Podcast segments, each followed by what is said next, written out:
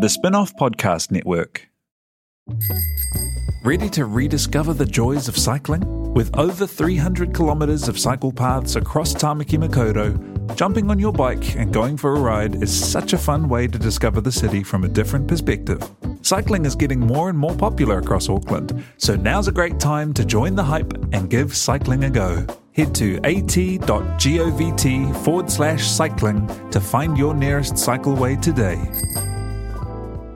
Mom deserves the best, and there's no better place to shop for Mother's Day than Whole Foods Market. They're your destination for unbeatable savings, from premium gifts to show-stopping flowers and irresistible desserts. Start by saving 33% with Prime on all body care and candles. Then get a 15-stem bunch of tulips for just $9.99 each with Prime. Round out Mom's menu with festive rosé, irresistible berry chantilly cake, and more special treats. Come celebrate Mother's Day at Whole Foods Market.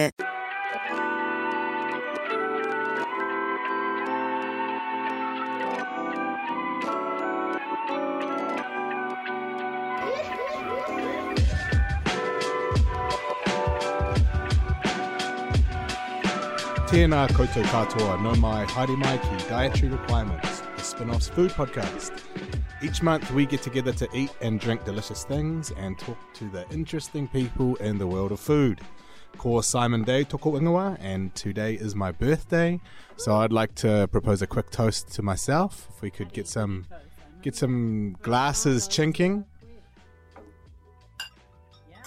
How old are you, Simon? I'm I'm 34. 34. Getting on, really, wouldn't you say? I Mid think 30s? pri- 34. 34 is the new 27. Not in that you die. The new 27, did you say? Exactly. Like I'm I'm about the rock to and rollers who died at 27. Oh, I hadn't thought of that. 26. Yeah, that's a better one. I'm in my prime. But Dietary Requirements is brought to you by our wonderful sponsors, Freedom Farms. Freedom Farms believes that everyone who eats meat has a responsibility to know how that animal has been farmed. They're dedicated to providing you with the best pork, free range chicken, and eggs. So buy their bacon, buy their eggs, and buy their chicken. We've got a special episode today coming to you with my co hosts, uh, the Spinoff's food editor Alice Neville and Sophie Gilmour, hospitality consultant for Delicious Business. Kia ora, Simon. Because from the 25th to the 28th of June, the nine stars of Matariki will reappear in the dawn sky, and this signals the start of Māori New Year. And Te Ao Māori, this is a time to celebrate new life, to remember our tūpuna, and to look forward to the future. It's about friends and family, and it's a pretty good excuse to have a lot of kai. Next week in Takutai Square in Britomart, to celebrate Matariki, the lawn is being turned into a hangi pit. And today we are joined by the man in charge of that event, uh, Rewi Spraggon. Kia ora, Rewi. Kia ora. He's a hangi master, chef, artist, and also a TV star. Woohoo. Monster, mate, monster. TV star. Joining Rewi today is Ganesh Raj, who is the co-owner of the Māori Kitchen. Uh, and how would you describe the the Māori Kitchen?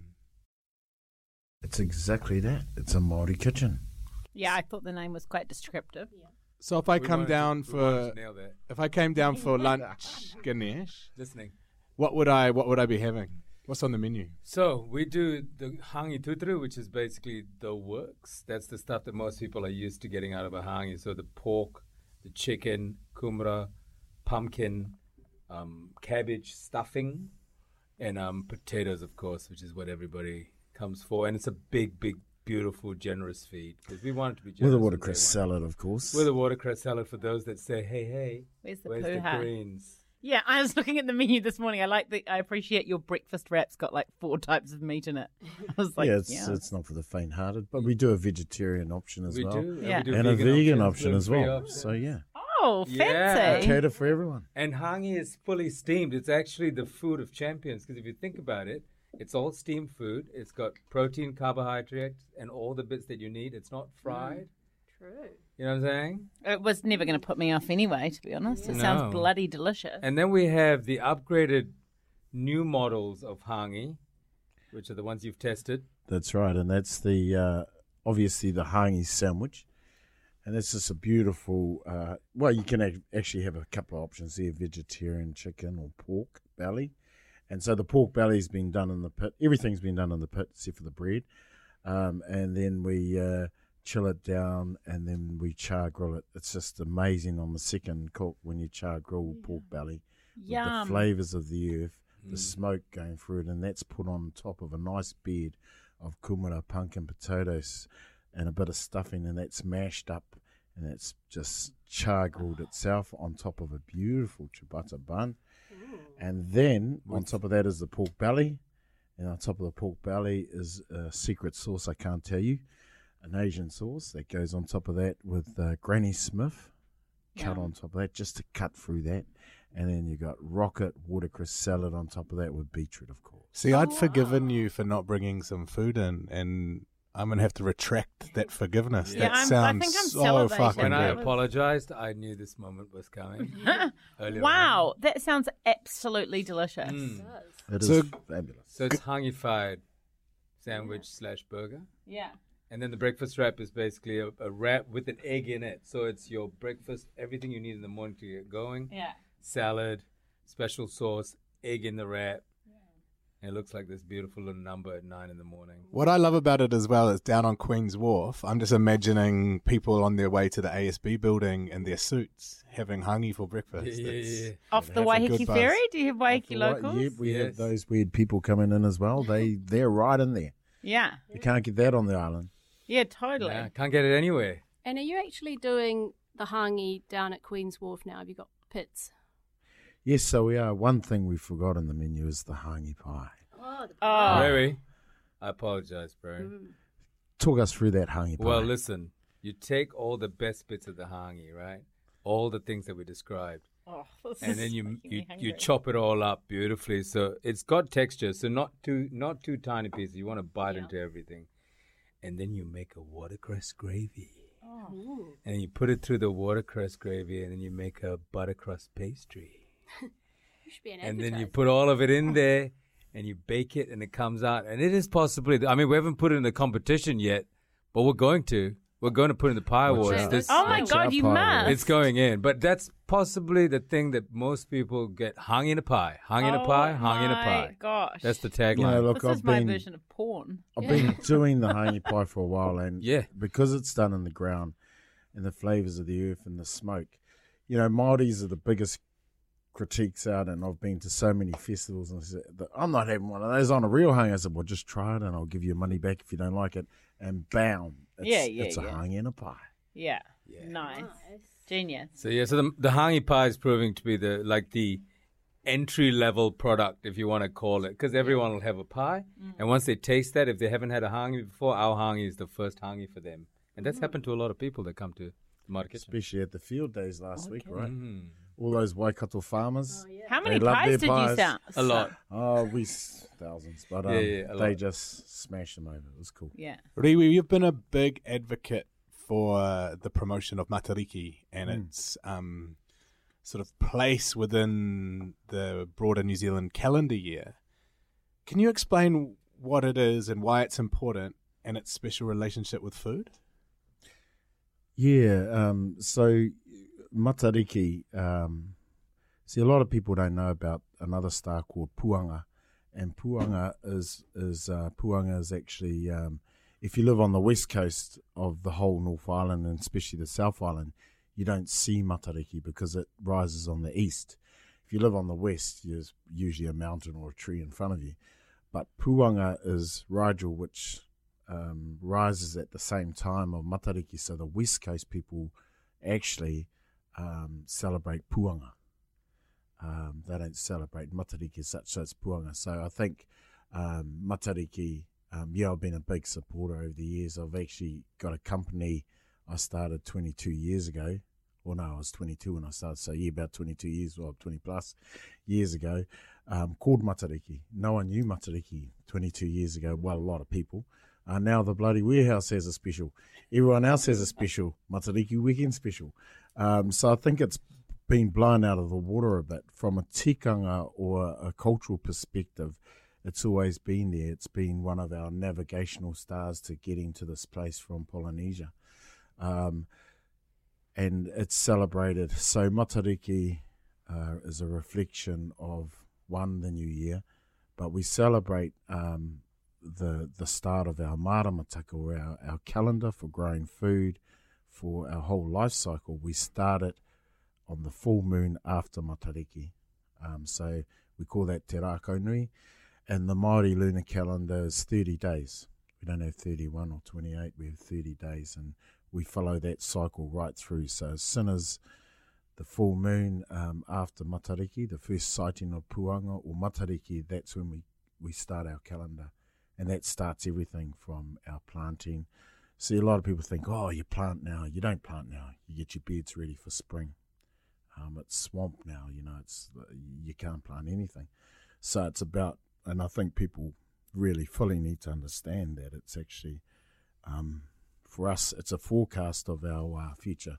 So, like we, uh, Maiiwi in Auckland, there are 19 iwi in Maiiwi hosted Matariki last year up at Arataki, and um, we did the first karakia or the blessing of Matariki, and it was such a fine, gorgeous morning, and we knew that it was going to be a long summer. And look at we've had a long summer, and mm. we forecast it in the middle this time last year that it's going to be a real long summer, and you're going to need heaps of water for your water tanks if you got them. And and it, and it, it was true. The year before it was patchy on that morning, that first morning of the karakia, and so for us, we can forecast the whole season from viewing Matariki uh, in its beginnings. And so for us, that was important to us for planting, fishing, and just getting our whole year in place. Where is the um w- the record of the first sighting of Matariki? There must be an official day where the calendar For- begins. Who yeah, who so, decides that? So the, the uh, so um, this this year, the dates that you you've had the Matariki Festival, I think is twenty fifth.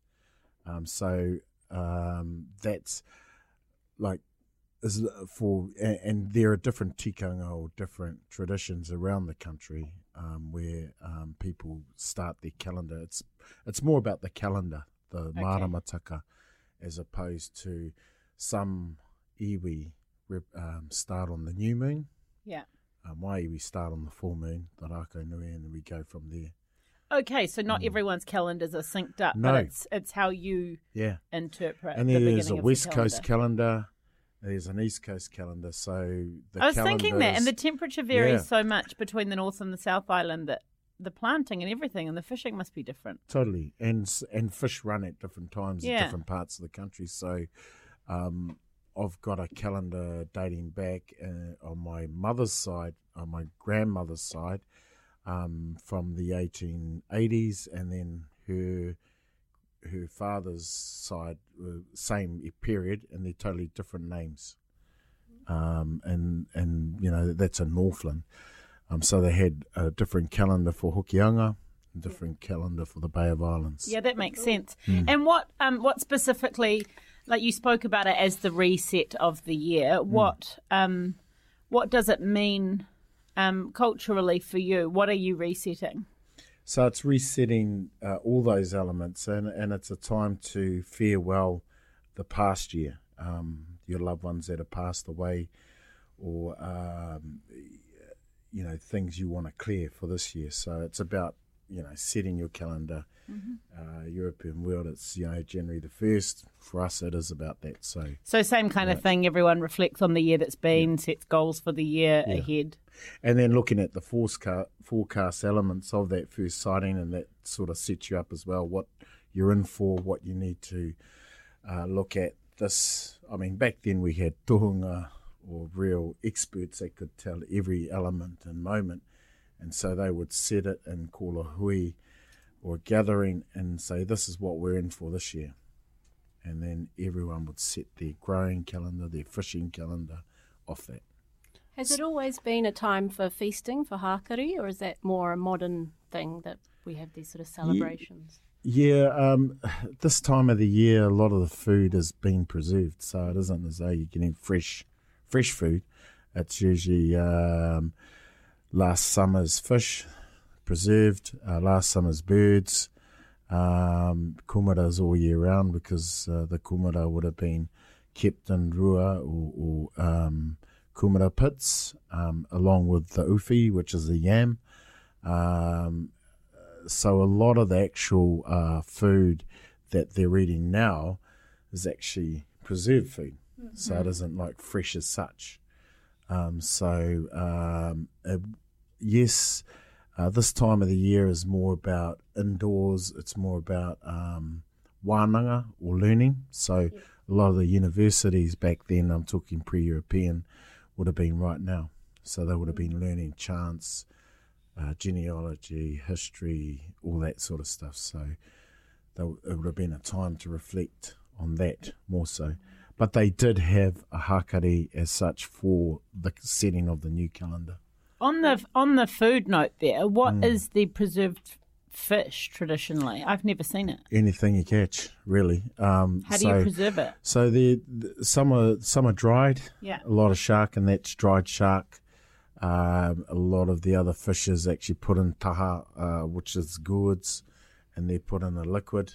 So they would boil the water in a big vessel, even in gourds, and then the fish, uh, the hot water, uh, would just uh, just enough to boil the fish for a little while, and then they'll be put into these gourds, and then they'll be kept sealed tight. Same with birds, mutton birds. Just finished the mutton bird season now, um, and they traditionally put them in um, bull kelp, then with tōtara bark and and um, kete around them, so they they would preserve really well. Um, Tiny Mishka, who's from Bluff, an old man and is probably close to ninety now. Uh, he's been preserving on the Muttonbird Islands all his life, and uh, he was telling me that he found they they preserved the birds, you know, 16, 20 birds in these vessels, which are uh, they call it a poha, and uh, it's in bull kelp, and it fallen down the back of his shed, and uh, he had the date on it. It was about nine years old, and so he thought, ah. should I try that? and so he did, and he said it was just exactly the same as the day it went in. Wow. So our preserving and my mother, because my mother and them were brought up right in the in the middle of the island in a place called Pipiwai, um, they didn't have sea or coastal line. So when they did go, they'll preserve everything from mussels, um, paua, kina, and they'll preserve them in Agee jars back Yeah, then yeah. and so they'll just blanch everything, put it in, and they're just the most amazing. Um, Is it in preserve- brine? The brine is just salt water. Yeah, so they just keep it in the salt Yeah, water. So you boil it to a temperature and then drop your mussels in, yeah. cut them up. Uh, you boil, blanch your puha, and then that pull pull that all together, and that becomes the toroi, which is preserved, and it's a beautiful salad. Yeah. And then you just put that on your shelf. We used to leave it on for a year, pull it off, open it up. But it's when you open up, you put it in the fridge or you eat it straight away. I'm into that. Someone Yeah. should be um, serving preserved. Come down to the Maori kitchen. Coming out of Have my you got- kitchen. have you got yeah. preserved this mussels summer, down this summer we will be having all We've of got that a- preserved food, um, and it's it's a healthy salad. Mm. Puha and and uh, and uh, mussels, or- Yeah. or, puha and paua. Yeah. Um, so I mean, these these are some of some of our, you know, some of the cuisine that you don't see out there. Yeah, totally. And I was just thinking, it's so in sync with the, um, you know, the trends of pulling preserved things out of tins and serving them in restaurants and bars around the world. Like, why not get that going here too? Well, it's been around for over a thousand years. Yeah, yeah. Did you get some um is it kanga piro, the stinky corn? Rotting corn, yeah, yeah. I mean, my mother, for instance, um, we were fortunate enough to uh, uh, been brought up on uh, karaka berries. now, karaka berries, um, they're you could die, and like I used to have a program way back called Garden to Plate Marakai, and um, I brought my mother on, and she was doing all these preserves, and it was such fascinating for a lot of people. Um, if you don't get it right, you will die.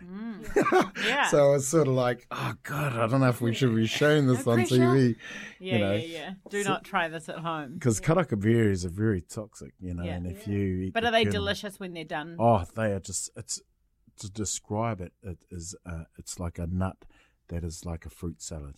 Oh. So if anyone's out there wanting to cook up some karaka berries, how do you ensure you don't die? Don't So it's around the around the months of March. So when they're getting really bright orangey, and this you can smell the, you know, Mm. you can really smell the karaka. That is the time you can eat the fish. That's the good time away. or the death time? the good time. But thought you we can should be eat the- extra clear. You can eat the yellow orangey flesh, but don't eat the kernel. That's what you boil. So the kernels are quite big. You can boil them. So what we used to do is, we, Mum used to put them in a copper on on a fire, burn the you know boil the hell out of it. So for an hour you would boil it, change the water, boil it again. Ah, so okay, three so times you would you would stuff. you would actually boil it three times, change your water, take three hours, and there you go. That's your and and they're just amazing. Turn that into a pesto. Wow, boom. Mm. That's what I'm talking I'm just about. going to go get a bar stool and park up at the Māori kitchen.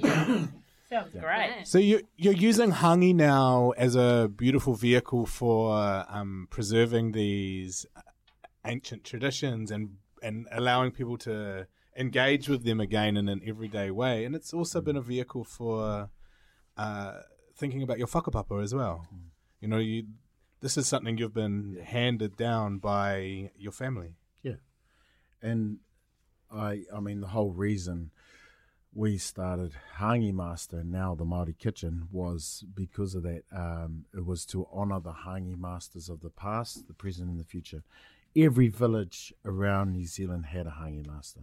Yeah. Every village, every kainga, every marae, whether it was your father, your grandfather, your brother, sister, um, then they were Hangi Masters. And so So it could be women or men Totally. of any age. my my cousins, my sisters can do Hangi. Yeah. um, and, and that's fine. I mean, um, and, and for me, I could see this art becoming lost um, with the multi kai cookers, the steam cookers, the kegs, and all of that. You know, How do you feel about those fake hangi machines? exactly what you said, fake. Um, but uh, look, I mean, I'm not here to put anyone down about that, but I, I do say a hangi has to be traditional. It has to be cooked in the ground. Uh, this, it has to be heated with stones. The wood has to be, you know, manuka or hot wood. Um, I read somewhere that you have some stones in your hangi that have been in Mm. your family for generations. Yeah. What are these volcanic stones that are they typically passed down, or is that something that's a particular privilege of yours? Yeah, um, and uh, my grandfather's stones. Um, he um, pa- uh, so he taught my dad. He taught my dad about everything about hangi, and then my dad taught my brothers and and me, of course. Um, and those were handed down. We worked them out. It would be they'd be well over hundred years old. These stones from the grandfather's And your dad was time. English, Yeah. is that right? But he spoke He's a Pākehā. Yeah. Yeah, and so he he was um, like everyone got um, him to do the hangis. Uh, you know, uh, my mother was one of the older sisters in the family, and um, so a lot of her younger siblings, um, dad would teach the teacher br- teach her brothers. You know, because he, he was taught by the man, um, and so he taught us. So I still have some of the stones. I don't cook with them. I've kept them aside um, for you know just because I they're taonga, they're gifts, and um, I'll pass those on. So for me, when I cook, I cook with my granddad um, and my ancestors. Wow, that's really beautiful. How did the Māori Kitchen come about, and how did you two get together, and what was the idea behind it? Yeah. Um, so many, many years ago, you might remember that Taste of Auckland and Western Springs. And um, so, really, about five years? Is it about five years now? Five years ago, he had this idea to do um, a gourmet hangi series. So the idea was like, here's a couple of hangis in the ground, they're ovens. Let's hook up with some guys that cook other things. So I think Makoto from Cocoro, um, the tasting shed, Darius, and Ben Bayly. Yeah, I remember that. It was cool. Yeah, Yeah, so I the four of that. us did that as the first year, um, one well, the first event at Taste of this kind. What were Uh, some of the interesting things you threw in this gourmet hangi? We did kimchi pork belly, which was amazing, and we learned a lot because we did a test at Sir Bob's house Yeah, that's right. because none of us had done it before. Ben had never done it. We hadn't done. None of us had done it, but we were so keen to learn. Like, how do? Because, you know, this is a great curiosity, the great secret, the thing that no one's allowed to learn about in this country because it's a secret. But do you wrap pork belly in what is kimchi pork belly? So, kimchi pork belly is essentially pork belly that's been marinated in kimchi and soaked in it, but you have to do it for three times longer because you learn about how hangi extracts flavor sometimes. Right. So, you do it for 72 hour brining. So, it's a technique. Cool. So, so because you want to keep the flavor with the smoke, Mm-hmm. so you're doing both. So we Oh. did that. Ben, what did Ben do? Ben did um, Ben did po- pork belly and Ben duck. did pork belly. But And anyway, bell. Makoto did the most beautiful kind of salmon at the very top because he learned that the top of the hangi was only 125, kind of 125 degrees. So being Japanese is like, I will break this hangi down into nine temperature zones. Yeah, yeah. And I will cook appropriately in each one. Yeah. So That would like- have been delicious. Yeah, so he he so we learned from him too. We we learned about things.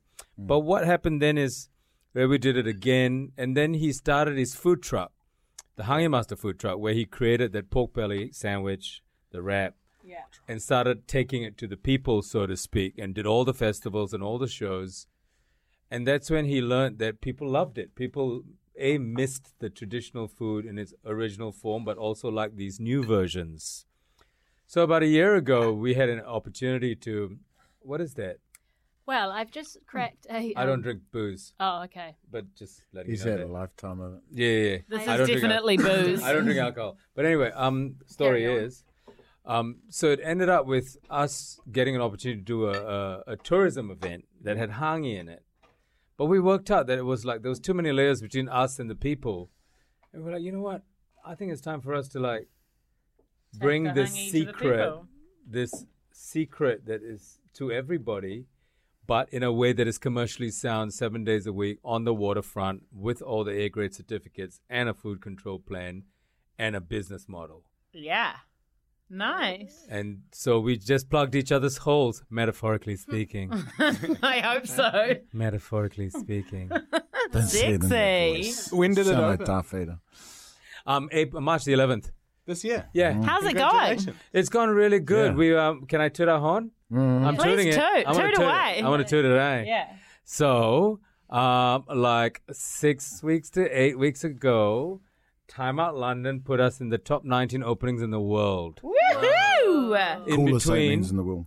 in between what, bro? In between the Eiffel Tower's new restaurant and the and the underwater restaurant in Norway, Yeah, subaquatic. Wow. No, yeah. the subaquatic thingy. That's Um, awesome. And it was just an acknowledgement of indigenous food coming to the foreground in a way that everyone can have. I think you hit the nail on the head just now when you said everyone can have. That's our number one customer is regular Aucklanders, not Maori or, or builders. It's like regular folk who've like heard of hangi, but don't know where to get it and now can get it anytime. It's about making it accessible, Yeah. you know, to everyone, and um, we certainly have. And so, I mean, sure, um, there's a lot of building sites down there, and we see this high vis sea coming towards us around 10 a.m. These there are 800 guys on site at Commercial Bay. Yeah, and so Yeah. they're, they're, they're- those 800 guys are smashed over how many hangi A pies? lot of Yeah.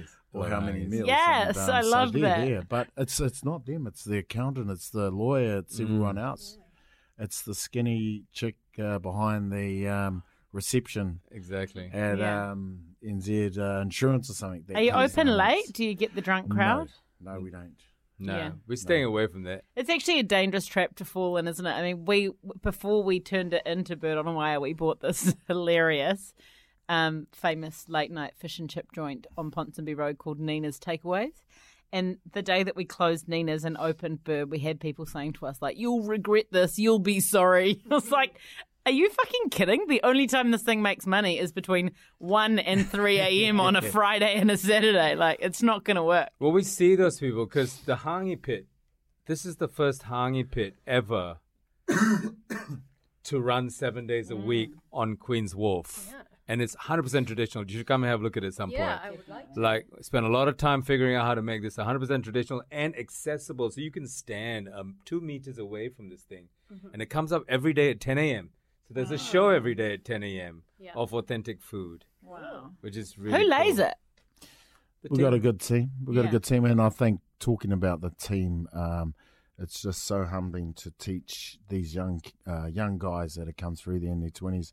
Got a twenty two year old hasn't done a hangi before now. Yeah. He's done sixty hangis. That's so wicked because like your your business is the means of teaching more Yeah. people how to lay a hangi, which is Totally, the these guys skill. now. Uh, there's a professional title called hangi master. There's Yeah, an yeah. employment con- There's two employment contracts in my folders that say Hangi Master on them, Yeah. Nice. and Hangi Assistant, and Hangi Kiosk Chef, and Hangi Yeah. this and Hangi- you know, it's a, it's a. You got to work your way to the top. That's right. What is the top? We haven't figured that out. What yet. was it like putting a hangi pit down in the waterfront? Was it? Did it require resource consent? Were there council um, rigmarole to go through, or do you just dig a hole and you're away? We just haven't told them, bro. No, the- it- told. it's um, it's been really cool. Council have been really cool because I think as long as we were able to prove that we were doing it safely and following all the rules, which we did, hmm um, they were like, "Look, we'll we'll trust you guys to do it. Just make sure you do it right." I think Auckland Council just got their first ever shout out on this podcast. well, look, wow. I got to First I got to give ever. props where props are due, right? yeah, We, wicked. we need to do that in life. They must be turning things around down there. Well, you know, there's a really good team there that saw the value in having New Zealand's oldest food on Queen's Wharf. Yeah. and uh, and 18 and everybody else has been right behind it because finally there's a place that you you can say our food isn't you know um, roast lamb or I won't say any particular brands, but you know there's like two, three or four lamb brands that everyone thinks of as being premium New Zealand. Yeah. But is is lamb rack our food? We don't think so. Is fish and chips our food? We don't think so. No. We think hangi is our national dish. It's, That's it's, where we live. it's, it should be on it. Well, it is because I Yeah. mean, Kupe came here. He named Aotearoa Aotearoa. You know, um, before the big migration, two thousand years or so ago, he came down here. He he actually did a number of hangi around Aotearoa, New Zealand. Um, so for me, that is the oldest dish. It is totally the oldest dish. In the seventies and the eighties, Pākehā families did hangi as well, at at funerals, at weddings, at celebrations. So it was a Kiwi thing. Um, you'd always um, you'd always uh, have a Maori bro that come over and helped you with the hangi and Yeah. guided you. But you go to the Waikato, a lot of those farmers Yeah, know yeah, yeah. Know how to do hangi. I'm talking about Pākehā, five generation Pākehā. And what I think is quite interesting is that potentially the um, the skill and the refinement of the exercise has been overlooked. Like I think it's a really difficult um, Oh, yeah. thing to do. And I read something um, that was a story on you in the Metro, and it was just speaking about how you never know at a tangi if you're on a marae whether 400 or Yeah, 600 totally. people are going to rock up, and you've got to plan for that, and then you've got to lay your own hangi, and then you've also got to plan for the amount that each different type of meat is going to shrink throughout that cooking process. It's actually Totally. really technical. It is totally technical. When I mean, I was lucky. My mother, she um, she was a caterer and and she ran our kitchens on our marae. So I was hanging on her um, apron string for a long time, and so fortunate enough to be under that pressure of okay, count how many people are going through there. You know, coming through the marae gate. Oh, there's about three hundred. Okay, you got to whack out a meal within two hours for three hundred people, um, and then you got to find the food. So like the first uh, you get a phone call, so and so died, they'll be back at the marae in eight hours, bam, and you'd have to work out, okay, I'll call um, that guy there, that cousin there, he'll drop a pig, he'll drop a cow, we'll butcher it up, cut it up, who's got what, and that's the way it worked. It was a community coming together, and but it's having the right maestro in place that can make everything hum. And, And my mum control the like that. temperature. Totally. Isn't that just a disaster if that goes wrong? Is it dis- well? There's always two hangis, a good one or a bloody bad one. Yeah. And everyone remembers the bad one, right? And Right. so um, that's why we've had so many people come through. Oh, I've always because of that first experience of a bad hangi. It's had the it's had a we call it the uh, Brussels sprouts renaissance. Remember how Nana's Brussels sprouts ruined Brussels sprouts? Yeah, yeah. And then three years ago, somebody used speck and butter, and suddenly it was delicious, lightly cooked in a pan for Bit two of, minutes. bit of lardons in there as yeah, well. so so hang so we feel that uh, cooked the right way, served to people. Even if you've had a bad experience, hopefully this will remind you that it can be good. We're in the business now of um, you know catering for 600 people at a time and when you're catering for that when they've paid you already Yeah. you can't get it wrong man you're Yeah, just like yeah. and you got Mm. 600 people waiting in a hall whether it's uh, uh, some awards night or some some event you got 600 people and you better make sure that's bloody coming up Mm. Yeah, we had quite a laugh with Al Brown when he came on this podcast and we were talking about how people are getting real into gadgets. He's like, I've noticed when I go to my mate's place and they don't just cook a barbecue now and like touch the meat and see what it feels like. There's like a special fucking thermometer for this and all this different stuff. Like it's it's almost the original version of just having to cook by feel, isn't it? Mm, it totally is. It's hygrometer. I mean, I use the blimmin', I use uh, a laser gun now, and I'll just, which is good. These laser guns, Yeah, are those are good. The wicked, temperature check. especially for rocks. I mean, Yeah. you've got fifty rocks in your pit. You can point it at each rock, and it'll tell you, okay, that's five hundred Celsius, that's six. So you know that's cool. Then you just move it up the range. Before it was all about looking at the rock and the color and getting that right. You know, my grandparents in my time before we had laser guns. So um, for now, um, it's it's awesome. I love those gadgets, and you get it bang on. And so we're teaching these young guys that. So um, just stacking the fire um, is is amazing, and so we're using manuka, um, and which is a hot burning wood, and um, getting the guys right. And now the guys are to a point where um, there's just ash left, you know, and so that's where you want to be at. You don't want to be hauling out big trunks because they never burnt Yeah. um, and what have you. So that's um, So just Just getting the the, right amount of wood onto the fire. just the skill. Yeah. Yeah. There's so much skill. What about wrapping each item in the hangi? How does that work? Traditionally, they did. Um, they'd wrap them with a rangiora, which is a big leaf. Um, nīkau would have been the steel baskets we use now. Yeah. uh, plaited up nīkau. Um, puka is an awesome leaf, coastal leaf, um, which we call the Māori tinfoil. You put that in, and, and it just it will hold the heat. It doesn't taint the food. Yeah. It's such a good leaf, so we'd use it like that. But we don't. Um, a lot of people have tried doing individual parcels, and a lot of Māori still do that. But Yeah. I don't like that. It doesn't Okay. cook properly. It doesn't give an even spread. You got to just do it the proper way. Cook everything, and then then portion it up later. Yeah. I've just had a listener text in a question. What is the best rock to use for for hangi? She's asked if volcanic is good, or you're looking for something else. Yes, so there are a number of types. You know, um, there's the blue rock, basalt. There's andesite. There's there is volcanic. Um, some river rocks explode, not all of them. Um, so um, there are. It's really trialing out. You know, there's an aw- awesome set of rocks at the Swanson railway station in their garden. Just got to go at night. but- Brilliant. So no, it's a blue greywacke, uh, not a greywacke. It's a blue um, basalt. So there's there's there's a number of um, you know rocks you can use, um, and it's just trialing them out because as any quarry is, there's quality in different types of rock, and not all basalt's going to be good. So it's a matter of trial and error. What about using like railway irons and stuff like that? Yeah, and a lot of people use them, um, uh, but they cool down. They don't hold the heat like a rock. Yeah. Um, Is that the sole um, function of the rock? So we've spoken about the flavour of the earth. Obviously, it's just heat plus earth that gives you that flavour. But Hmm. Are there any stones that give any particular flavour?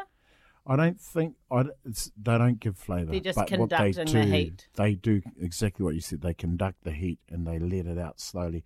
So if you can imagine, when you cook food, the stones get up to 600 plus Celsius, and then you're putting Wow. your food on top of the rocks in baskets, meat down the bottom, vegetables on top, um, and then you cover it. The rocks aren't going to get any hotter. They're going to stay that heat, and they're going to actually. What happens is the food becomes a magnet and it just draws into the food. So the heat Yeah. draws into the food. It's different to an oven where you're blasting it for 300 From the Yeah. outside in, yeah. outside, and this is actually drawing it up to the middle. So it's Yeah. a different process. Um, whereas when you're cooking in an oven, you put it on for 30 minutes on 180, and that oven's just going to keep at 180. This Yeah. is a really hot heat, and it absorbs all the uh, bigger pieces of meat first, and then the smaller pieces take on the rest of the heat as well. So it's about putting the um, different parts of the hangi and, and you know um, your food in different parts of the hangi. Have you guys got any plans to? I mean, I'm just thinking about scale. It must seem like almost a shame to only make enough for the Māori kitchen on its own. Like, if you're laying a hangi, you may as well go hard and make 600 portions. Is there any plans for a restaurant expansion? No, no restaurant, but um, the hangi pie is definitely doing its rounds right now with decision makers in various areas. I So love that. Phil Goff having Mm. hangi pie for. so our lunch. goal is to definitely get the hangi pie across the nation, Yeah, um, which requires cooking of plenty of hangi, yeah, the old-fashioned way. cool. Um, and you know, for us, it's about getting the model right. You know, we're we're 14 weeks old, Yeah, so we're still locking down systems, locking down staff, and how they think, making sure people follow through with the with our, you know everything has to be consistent every day. So just getting the business side of it right is what we're focused on right now. and I was going to say this is kind of a business consultancy thing to say, but are there any particularities with your model? Like, is it more labor intensive, or where's your food cost at compared to a normal restaurant? Well, for us to do this successfully, we have to find a balance between how long it takes people to do this seven hour cook right.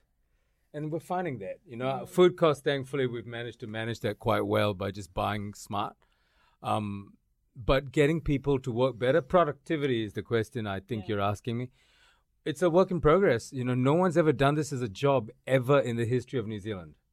As a job, seven days a week, on the clock with customers. Yeah. So we're we're training people, and some days are better than others, but we're going this way. You know, we haven't gone backwards. Mm.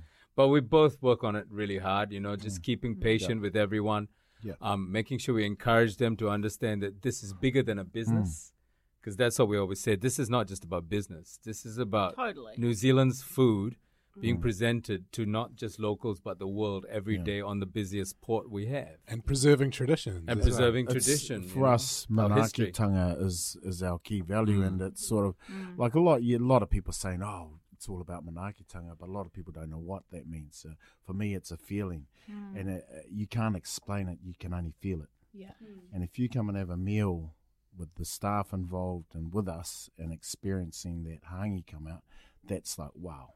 I'll never forget that meal. That's why I really appreciate everything you've said because, God, we know how hard it is to get all of those moving parts right. And you can just tell how thrilled you are with what you're doing. But, you know, it's a big task mm. managing the staff, managing the staff costs, managing the experience. Like the invisible Manaakitanga Oh, is yeah. like an extra challenge, you know? And then there's a lot of critiques out there from my own that are always going to say, "What are you doing? How- How can you do this? Uh, you can't you can't sell our national dish." Um, all of that. So we get we get whether you're doing a good job here, you, someone it's it's all around you. Yeah. But we put our heart and our soul into this, and and and for us, it's it's more about I want to. Uh, why can't those people coming off that boat taste something of this land? Yeah. Why can't they taste the oldest dish in New Zealand? Why, when they come here, they land in on Queen's Wharf, they see McDonald's, Pita Pit, they see everything else. Why can't they have the oldest dish in Aotearoa? Yeah. I think it's That's so what I want. That's what I want when I go to Italy. That's what I want when I we always use Greece. I- Italy as our fine example. We always talk about Italy as pasta could be a home dish or it could be a refined dish in a restaurant, totally. but it's still the dish that Italians are most known for. What is that for us? It has to be hangi, and if it is, then how do we follow through with that idea Yeah. of making that? You know, what's New Zealand's food? We've been on this uh, uh, Auckland food collaborational group with chefs and restaurateurs for a long time. We put the question out: What's our dish?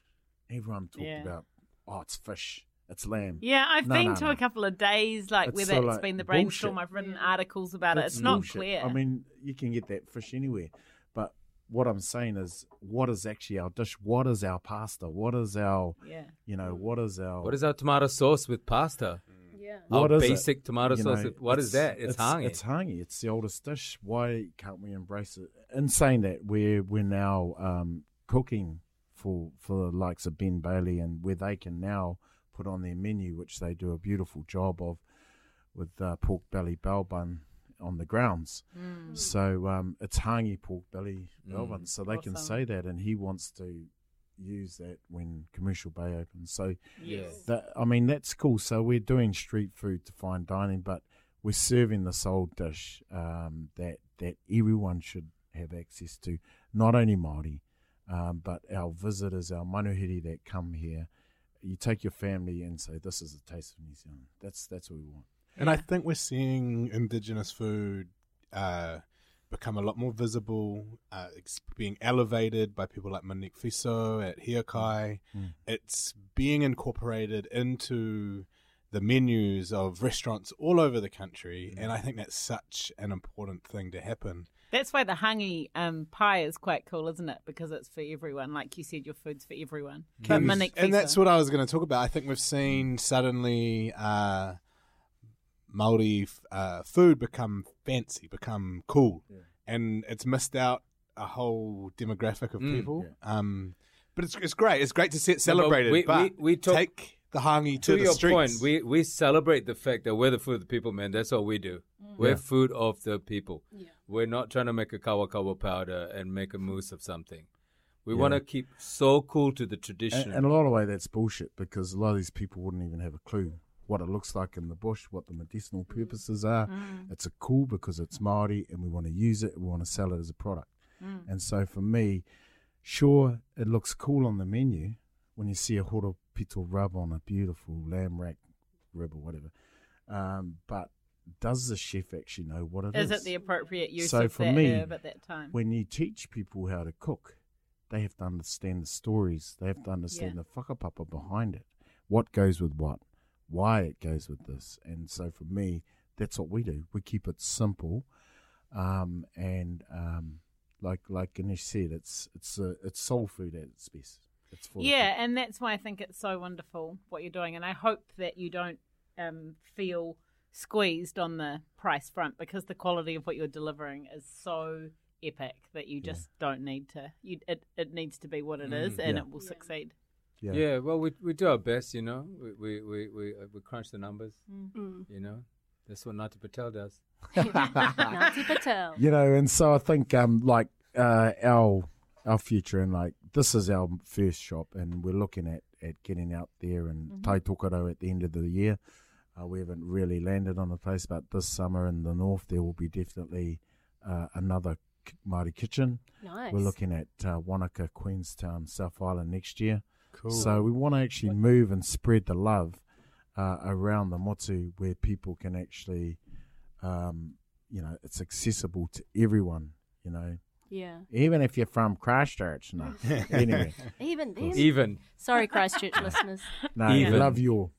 Um, now we've just been drinking a lovely tuatara. Because it is my midnight. birthday, we needed Yeah. to have some beers. Because it is Simon's birthday, we have drunk, been drinking beer, which is Tuatara's Midnight Sun Baltic Porter. mm, I know Oh, you don't sort of traditionally drink beer with hangi prue, but Well, what do you think? You, yeah. This would Leon actually, Rouge? This would actually really go well with a tītī mutton bird. Yeah, well, I um, thought because I it's thought a it would creamy go well. texture, stouty. Mm, Um, I would say they will go with a more fattier meat, yeah. Um, and it just complement that perfectly. Tuatara should call us so we can do a collab together. Oh my god, you should Tuatara. Tuatara has just Tuatara, uh, call us so we can as do a collab. I need to. I need to eat a lot more beer. mutton bird before I can um, enjoy it. Unfortunately, I've just I've You- tried. You haven't tried can it. get one you've got Brussels sprout syndrome. This is it right here. This is it. You've had the bad couple. It's so salty. It's hurt you already, right? This Yeah. is the hurt. But this was an own- arrest uh, uh, Which um, restaurant? at Oh, Fleurs no. in Moeraki. Oh yeah, old Yeah. Fleur, she's a lovely She's old awesome, thing. and honestly, she other would have people are done enjoying it. it. The, she would have done it the old Maori Kelp styles, bag, yeah. boiled up with watercress or whatever. Yeah, and- yeah. Which is beautiful. I It love tasted ri- like almost fishy to me, and Yeah, it was Yeah. just it's the stressing same me out. anchovy. Yeah, with it's the, wings. it's the Maori anchovy. all That's how we, we, we treat it. It's a flying But fish. yeah, I'm down for that. I was quite disappointed in myself. I was like, "Come on, you're missing something." Well, you've got to try ours. When the beauty of hangi, it will take a lot of that salt out and it'll give a, Right. a different flavour, and Mm. it's it actually kills that sharpness, and that comes from the brine yeah, and how they brine it. If you eat fresh mutton bird, yeah.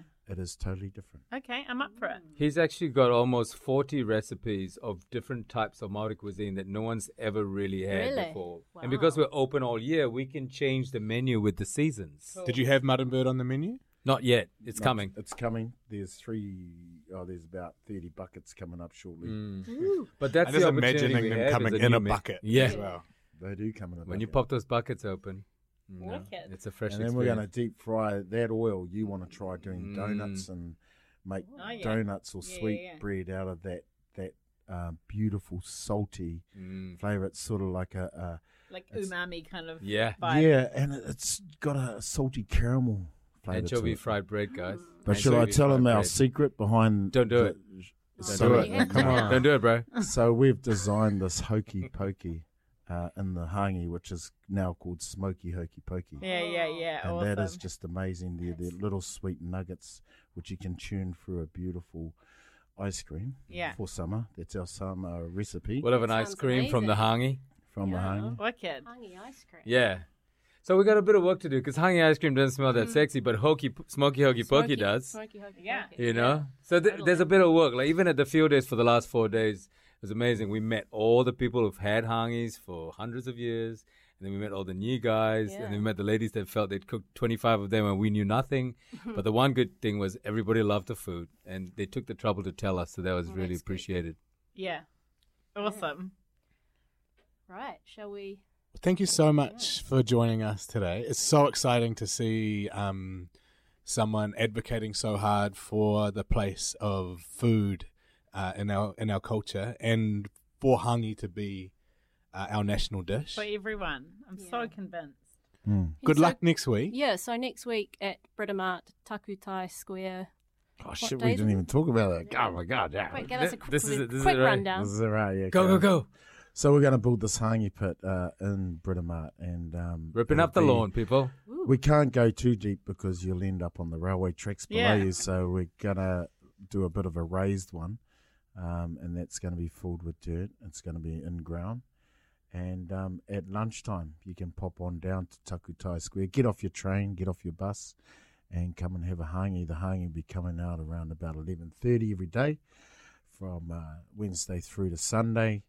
And then on Friday night, we're doing the guitar party in the square with uh, the Koi Boys. Oh, Uh. Rob Ruha and uh, Troy Kingi is going to be there, and the legend himself, um, Dennis Marsh, who uh, is a country and western dude who What a wrote lineup. who wrote uh, Hangi tonight. He's Yeah. going to be there teaching everyone the how man to himself. how to do it. So um, it's going to be a lot of fun, um, and we've got these big marquee tents that are going to keep everyone dry. There's going to be the warmth of the hangi and the warmth of everyone there. Oh, that So- sounds so awesome. So get along, everybody. That's the Yeah. Matariki. We'll include the dates uh, on the site. Uh, kia ora Rewi, kia ora Ganesh. It's been really cool having you on, and happy happy Matariki. Yeah. Yeah, Kia ora. ngā mihi Thanks so Matariki. much. Happy puanga. Yeah. Happy episode. Puanga. Simon's a Westie, a Coastie.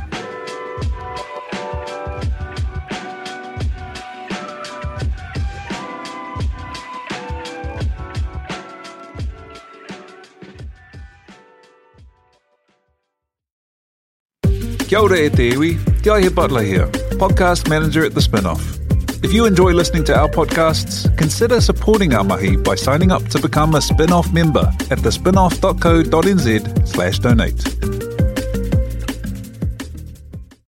The Spinoff Podcast Network.